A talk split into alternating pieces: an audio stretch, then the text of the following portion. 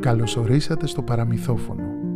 Είμαι ο Γιώργος Ευγενικός και μαζί θα ταξιδέψουμε στον κόσμο των μύθων και των παραμυθιών.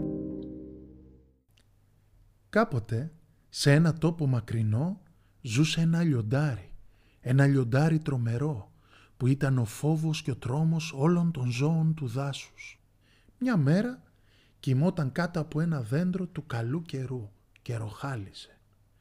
Όταν ξαφνικά εκεί μέσα στον ύπνο του άκουσε χαρχαλιτά. Ανοίγει το ένα του μάτι και τι να δει. Ένα μικρό ποντικάκι. Απλώνει με μια στο χέρι του και χραπ το έπιασε στη χούφτα του. Μια χαψιά θα σε κάνω, ωραίος μεζές είσαι. «Σε παρακαλώ βασιλιά μου», λέει το ποντίκι, «σε παρακαλώ μη με φας, χάρισέ μου τη ζωή, μια μικρή μπουκίτσα είμαι για σένα, δεν θα χορτάσεις. Χάρισέ μου τη ζωή και δεν θα το μετανιώσεις, θα δεις, μια μέρα θα σε βοηθήσω, θα σου φανώ χρήσιμος». Το λιοντάρι έβαλε τα γέλια.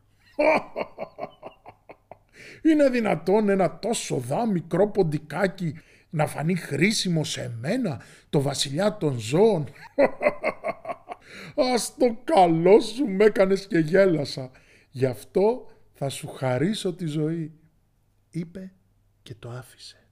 Και το ποτίκι όπου φύγει φύγει. Ο καιρός περνούσε και κάποτε ήρθαν στο δάσος κυνηγοί και άπλωσαν τα δίχτυα τους. Το λιοντάρι δεν πρόσεξε, πάτησε σε ένα από αυτά και παγιδεύτηκε και άρχισε τότε να φωνάζει «Βοήθεια! Βοήθεια! Ζώα του δάσου! Σώστε με! Βοήθεια!» Και τι λέτε, πήγε κανένα ζώο να το σώσει. Δεν πήγε. Το μόνο ζώο που πήγε να βοηθήσει το λιοντάρι ήταν εκείνο εκεί το μικρό ποντικάκι.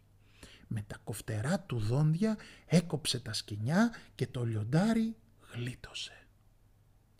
«Βλέπεις τώρα βασιλιά μου», είπε το ποντίκι στο λιοντάρι, «ότι ακόμα και ένα τόσο δά μικρό ποντικάκι μπορεί να φανεί χρήσιμο σε ένα λιοντάρι σαν και σένα.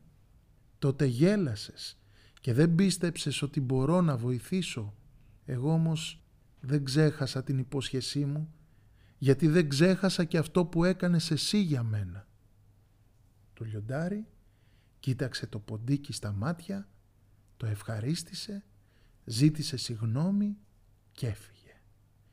Και έφυγε και το ποντίκι. Και λένε ότι έζησαν καλά οι δυο τους μέσα στο δάσος, αλλά εμείς καλύτερα.